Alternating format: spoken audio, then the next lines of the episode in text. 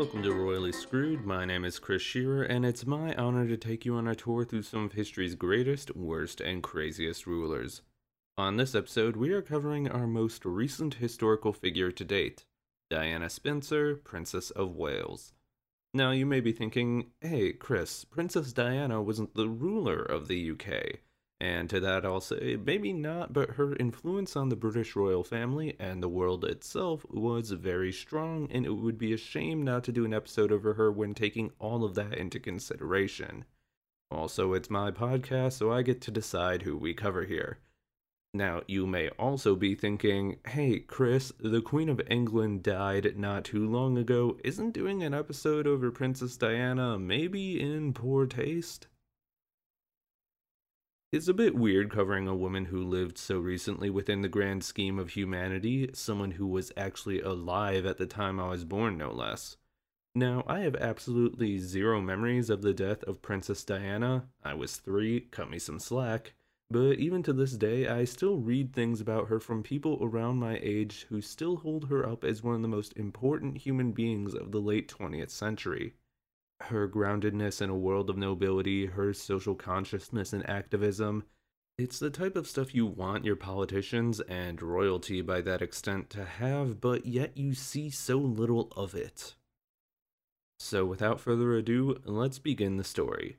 It's a shorter trip into history as we travel back to the UK of the 20th century in Empathy and Tragedy The People's Princess.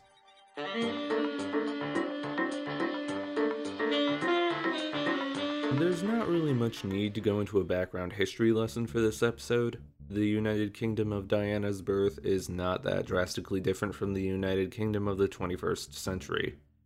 Queen Elizabeth II was in her ninth year as Queen of the United Kingdom and its dependencies. Diana herself was born on July 1, 1961. She was a member of the Spencer family, an aristocratic bloodline dating back to the 15th century that held many titles and had several branch families, including that of Winston Churchill. Her father was John Spencer, the 8th Earl of Spencer, and known as the Viscount Althorp. Her mother was Frances Spencer, later Frances Shand Kidd, who was a descendant of nobility with titles in Ireland. The Spencer family had been close to the British royal family for quite some time, with both of Diana's grandmothers acting as ladies in waiting for Queen Elizabeth's mother, who will be referred to as Queen Mother Elizabeth. Both Diana and her mother were born in Park House, which is on the estate of the Sandringham House, one of the residences of the royal family. Diana's parents, more so her father, greatly desired a son to pass on the Spencer title of nobility. Diana was the couple's third child, with her two older siblings being her sisters Sarah and Jane. They had given birth to a son the year before Diana, but he had died not long after being born. And even though the couple would eventually have a son, Diana's younger brother Charles, the strain of expectations for a male heir put a heavy strain on the couple's marriage. Diana even stated later in life that she doesn't think she ever heard them say, I love you. Unsurprisingly, when Diana was still relatively young, her parents separated and later divorced. During the separation, Diana was living with her mother in London. However, her father eventually won custody rights over his children, meaning they were no longer allowed to travel to London to meet their mother. Both of Diana's parents would later remarry, her mother to the heir of a successful wallpaper business, and her father to Lady Raine, the Countess of Dartmouth. It's said that Diana and her siblings didn't even know that her father had remarried until they saw it in the news. Diana hated her stepmother, saying that she was the reason her parents got divorced. Lady Raine also allegedly fell into every category of the evil stepmother trope as she treated the Spencer children very poorly. Overall, in Diana's own words, actually, she said that her childhood was very unhappy and very unstable. As a child, she would actually spend some of her time playing with Prince Andrew and Prince Edward, the younger brothers of her future husband, Charles. She was homeschooled for some time by her governess until she was eventually enrolled in a private all girls school. She didn't do particularly well in school, which caused her to be ridiculed by her family. Her siblings refer to her as being a very private and shy child, but she did end up winning an award at her school for outstanding school spirit. From there, Diana continued her education at a couple different schools. Throughout this time, she was said she always felt that there was a sense of destiny within her. She was destined to do something great with her life beyond that which was expected of her as a member of British aristocracy. And despite all that, Diana chose to live a relatively humble life. Her first jobs were not anything extravagant. No, she worked as a nanny and as teacher's assistants at preschools and nurseries. It seemed like she was to have a relatively simple life. But still, that sense of destiny remained.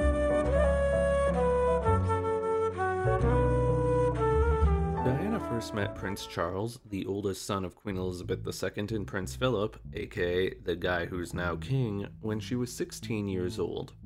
At the time, he was dating her older sister Sarah. That relationship didn't seem to be going anywhere, so the two called it off. Also, Charles was 13 years older than Diana, meaning he was almost 30 at the time. After calling off his relationship with Sarah and going through a couple other quick relationships, particularly that with Camilla Rosemary Shand, the Queen began urging Charles to find someone to marry, someone the royal family approved of. She pointed Charles in the direction of Diana. Diana was a member of the aristocracy, young, beautiful, and perfectly acceptable to be the wife of the heir apparent. The two began dating when Diana was 18 years old. After a relatively short period, Charles proposed to her, meaning that she was to become a princess within the royal family.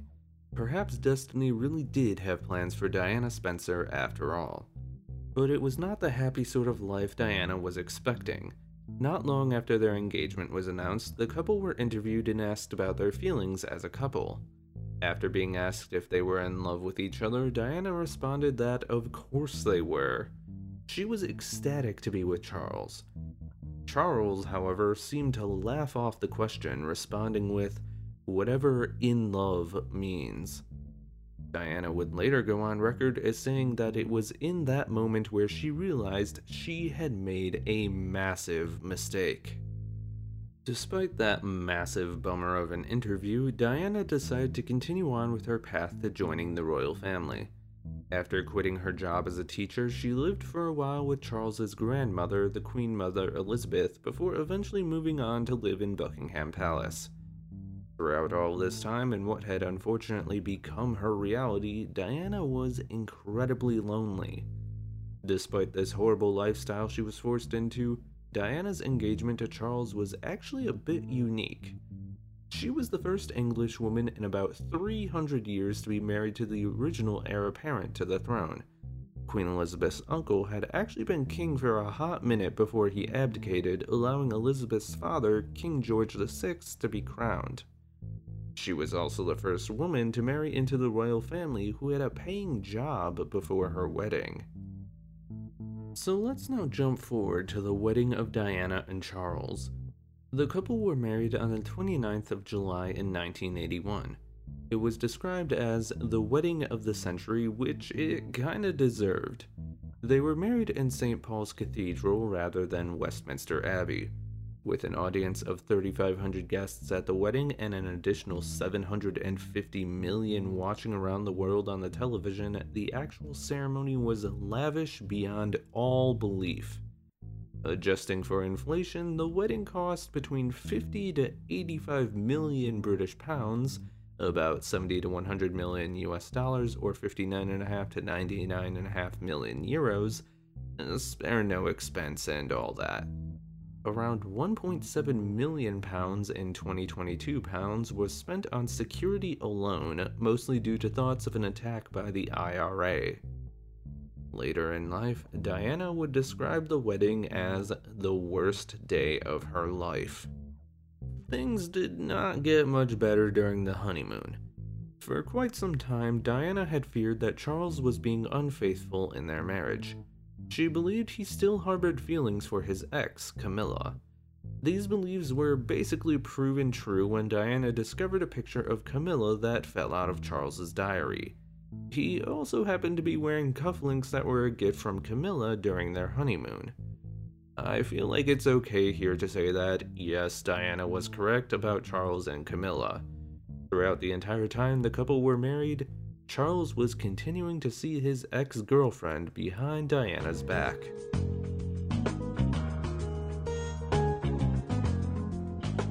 On the 5th of November 1981, the couple announced that Diana was pregnant. Twelve weeks later, Diana fell down the stairs in the Sandringham estate. After a meeting with the royal gynecologist, yes, there's a royal gynecologist, it was concluded that Diana and the unborn fetus would both be alright.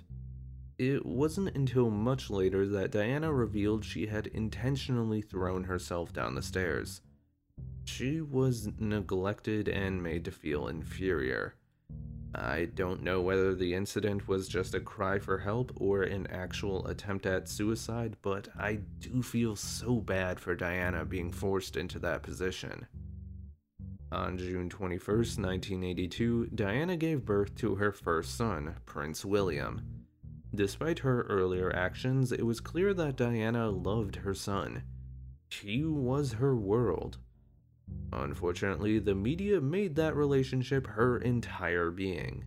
Whenever Diana and Charles were interviewed, Charles would be asked questions about policy and current events. Diana? She would be asked questions like, How's the baby? and What's it like being a mother? This continued to be the trend when, two years later, Diana became pregnant with her second child, Prince Harry. Despite the anxiety and depression that came from being a member of the royal family and the hope for its expanded future, Diana admitted she was closest to her husband while she was pregnant with Harry. And despite this closeness, she decided to hide the fact that she was having a son from everyone, including Charles. Perhaps it was because Charles had gone on record as saying that he wanted a daughter. Diana decided that she would raise her children as she wanted, not as the royal family desired. She had chosen their names, she chose their nanny, she helped pick their clothes for school. She even scheduled her royal duties around their schedules rather than what should have been the other way around. Her life and love had always been to children. She was not going to let the royal family take that from her, especially when it came to her own kids but not even having two children together could save the marriage of Diana and Charles. Soon enough, it became obvious that one of the world's most famous couples had reached their boiling point.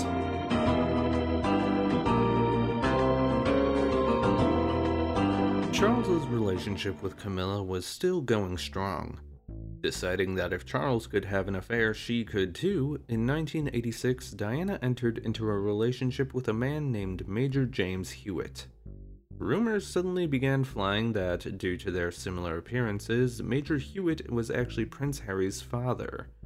Everyone has denied these rumors, and it seems pretty unlikely considering the pair weren't together until after Harry was born. Over the next several years, the public became more aware of the unhappiness that underlied the marriage of the royal couple. It got so bad that the British press started referring to Charles and Diana as the Glums, which was a nod to a British comedy radio show from back in the 50s.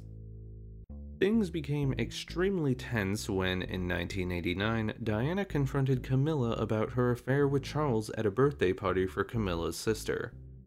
Tensions continued rising throughout the early 90s when a biography about Diana titled Diana Her True Story was released.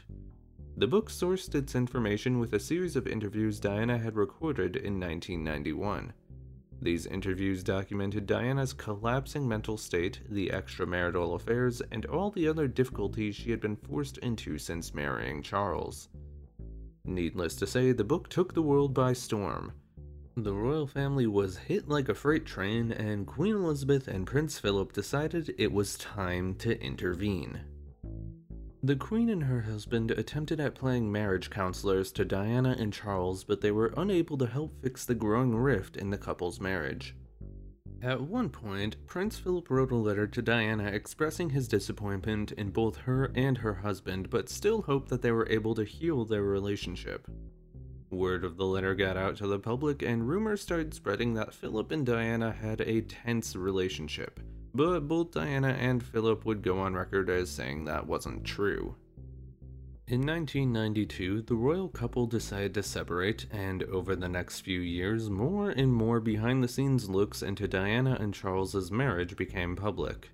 One such bit of information was Diana's relationship with one of her bodyguards, Barry Mannakee, during the mid to late 80s. According to Diana, the pair never actually surpassed anything more than just friends.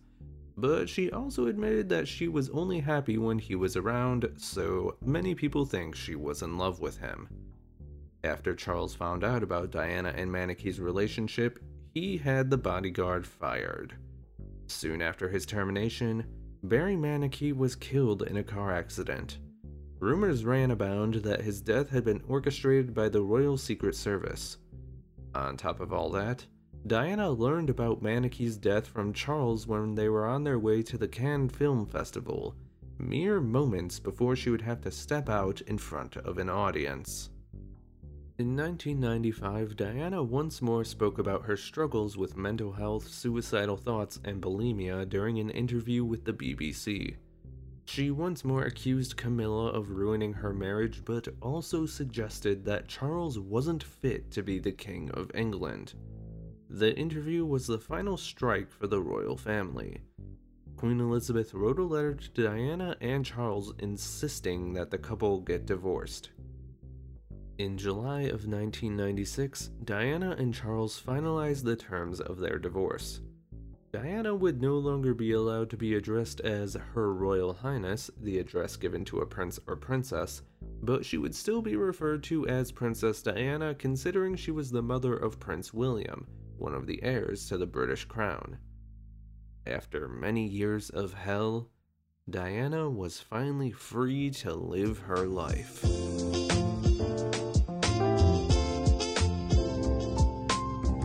After her divorce from Charles, Diana briefly dated a man named Hasnat Khan. After their relationship ended, she moved on to date Dodi Fayed, the Egyptian son of billionaire Mohammed Fayed, a man who happened to be richer than the queen, by the way. Dodi Fayed was also a successful movie producer, having produced both Chariots of Fire and Hook. The couple got together in the summer of 1997. Their relationship was considered pretty controversial in the eyes of the royal family. Even though Diana was no longer married to Charles, she was still the mother of two princes. The family was worried that, should Diana and Dodi's relationship continue on and they have children, a future king's half sibling would be a Muslim person of color. I'm gonna avoid the obvious elephant in the room until the end of the episode so we can move forward. Late in the summer of 97, Diana accepted an invitation from Fayed's family to vacation with her sons in southern France. Diana still had to get permission from the royal family's security team whenever she wanted to bring her sons out of the country. She had needed to cancel recent plans for both America and Thailand due to this. Luckily, the Fayed family's personal security team and protected property was enough to allow her to bring along William and Harry. And then we get to August 31st, 1997. Diana and Fayed had been staying at the Ritz Paris Hotel, which back then and even now is owned by Mohammed Fayed. Knowing that the paparazzi were waiting to swarm them in the lobby, Fayed had a fake team drive away pretending to be the couple in order to lure away photographers and even though they left out of the rear exit of the hotel, the paparazzi still ended up following Diana and Fayed's car. Their driver was a man named Henri Paul, a member of the Fayed family's security detail. Some sources report that he had been drinking earlier. Others say that he couldn't have possibly been doing that since he was on the job. It was the very early hours of the morning, technically still the middle of the night as it was around half an hour past midnight. The couple's black sedan was outrunning the paparazzi and entering into the Alma Bridge underpass. For some reason, the security cameras that would usually survey the area in the underpass were down. Cameramen on motorcycles were reported as having swarmed the vehicle just before it entered the underpass. The sedan was driving almost twice the speed limit, 105 kilometers an hour, about 65 miles an hour. There was a crash. The car collided with a support beam in the tunnel. Out of the four people in the car, Diana, Dodi Fayed, Henri Paul, and a bodyguard named Trevor Rees Jones, only Rees Jones survived. At the young age of 36 years old, Princess Diana had died. Her funeral was on September 6th. It was televised all over the world and reported as having been watched by somewhere between 2 to 2.5 billion people, making it one of the most watched events of all time.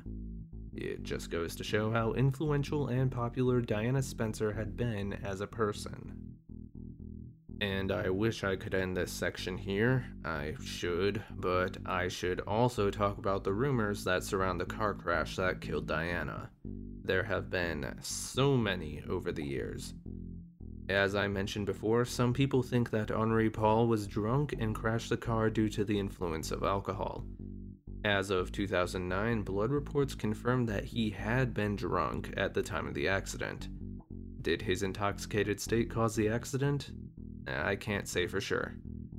But the most pervasive rumor is that Diana's death was orchestrated by either the royal family or MI6, the British Foreign Intelligence Agency. Ever since she had gotten married to Charles, Diana's life had basically painted a giant red X on the royal family as an abusive group of aristocrats. Are they? Well, the conspiracy theories say that it was just better for House Windsor to have her out of the picture. That would also explain why security cameras were down, as well as why it took the ambulances an unreasonably long time to arrive on the scene. I don't want to entertain much more of that topic, though. Diana's death was a terrible accident that was almost certainly caused by the presence of the paparazzi interfering with Henri Paul's ability to drive. Even in recent years, Prince Harry has decried the paparazzi, as he should, as being the cause of his mother's death.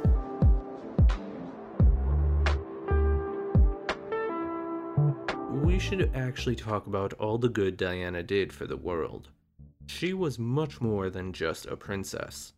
Like I said, she had always felt like she had a destiny to do something great. While she might have originally thought it was marrying Charles, her actual destiny extended far beyond the royal family, far beyond the borders of the UK, in fact. Diana was massively involved with charities and organizations that promoted helping those suffering from health conditions, both physically and mentally. Throughout the late 80s, up until her divorce was finalized, probably due to a lack of finances as she was technically no longer royalty, Diana helped fund and even lead dozens of charities all over the world. And actually, she was supposed to go to a charity event right after she was supposed to get back from her vacation in France. Part of Diana's duties as a member of the royal family was sometimes visiting the sick and injured in hospitals. This had usually been a procedural activity that had developed during the 20th century. You go in, see how a patient is doing, keep at it, mate, stiff upper lip, move on. However, Diana was different from the other royals. She would sit down on the bed of the patients she visited. If permitted, sometimes even held their hand. Her goal in life was to make sure that those suffering from injuries, illness, or disabilities knew that someone was there to support them. One of the major health conditions Diana is most often linked with is HIV/AIDS. During the heightened panic of the AIDS crisis in the 80s, most people didn't want to associate with people infected with the virus. Diana chose to face those afflicted, even touching them, which back then was not something you did because it was in the public consciousness that that was how you get HIV or AIDS, just from touching someone. By the way, that's not how AIDS and HIV works. It was her goal to destigmatize the virus. Diana was quoted as saying, HIV does not make people dangerous to know. You can shake their hands and give them a hug. Heaven knows they need it. What's more, you can share their homes, their workplaces, and their playgrounds and toys. She continued helping out even when the royal family suggested she stop putting herself forward essentially as the face of the AIDS crisis. Diana refused. She even opened up the first hospital ward in the UK specifically for the treatment of HIV AIDS. Also, because AIDS was, again, mostly in the public consciousness, a virus that was affecting gay men, even to this day, a lot of people in the queer community still think of Diana as a worthy icon of their community. Other conditions she was very closely associated with when it came to charity work and hospital funding were cancer and leprosy. Even to this day, the Diana Princess of Wales Memorial Fund still helps fund research and hospital units for these conditions.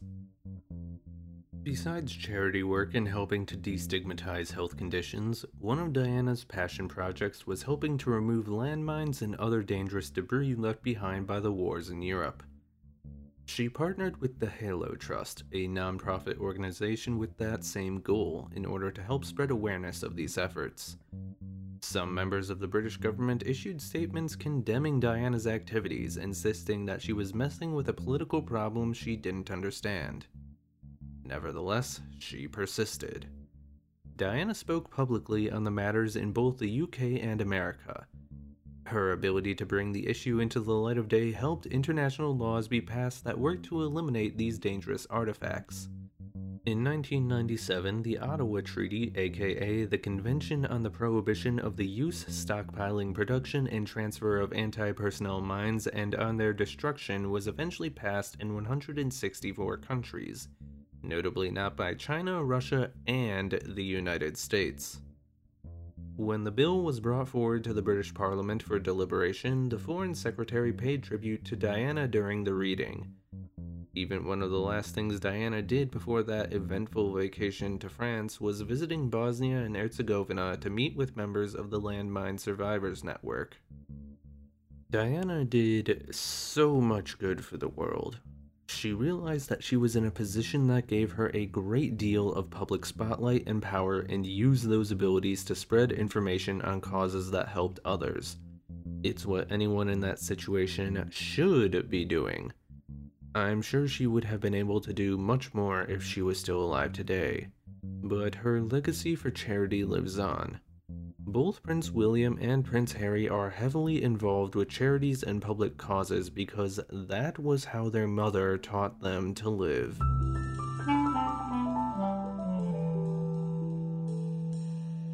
Princess Diana did not deserve the unfair hand life dealt her. The abuse, the infidelity, and still she was able to make a meaningful difference. Her ability to go out among the people and show them that she too was a human being forever changed the monarchy. Before her, they were untouchable. Now the royals of Britain have a much more public side to them. However, that obviously doesn't make them perfect. Maybe it's the American in me, but I really don't care for the British royal family.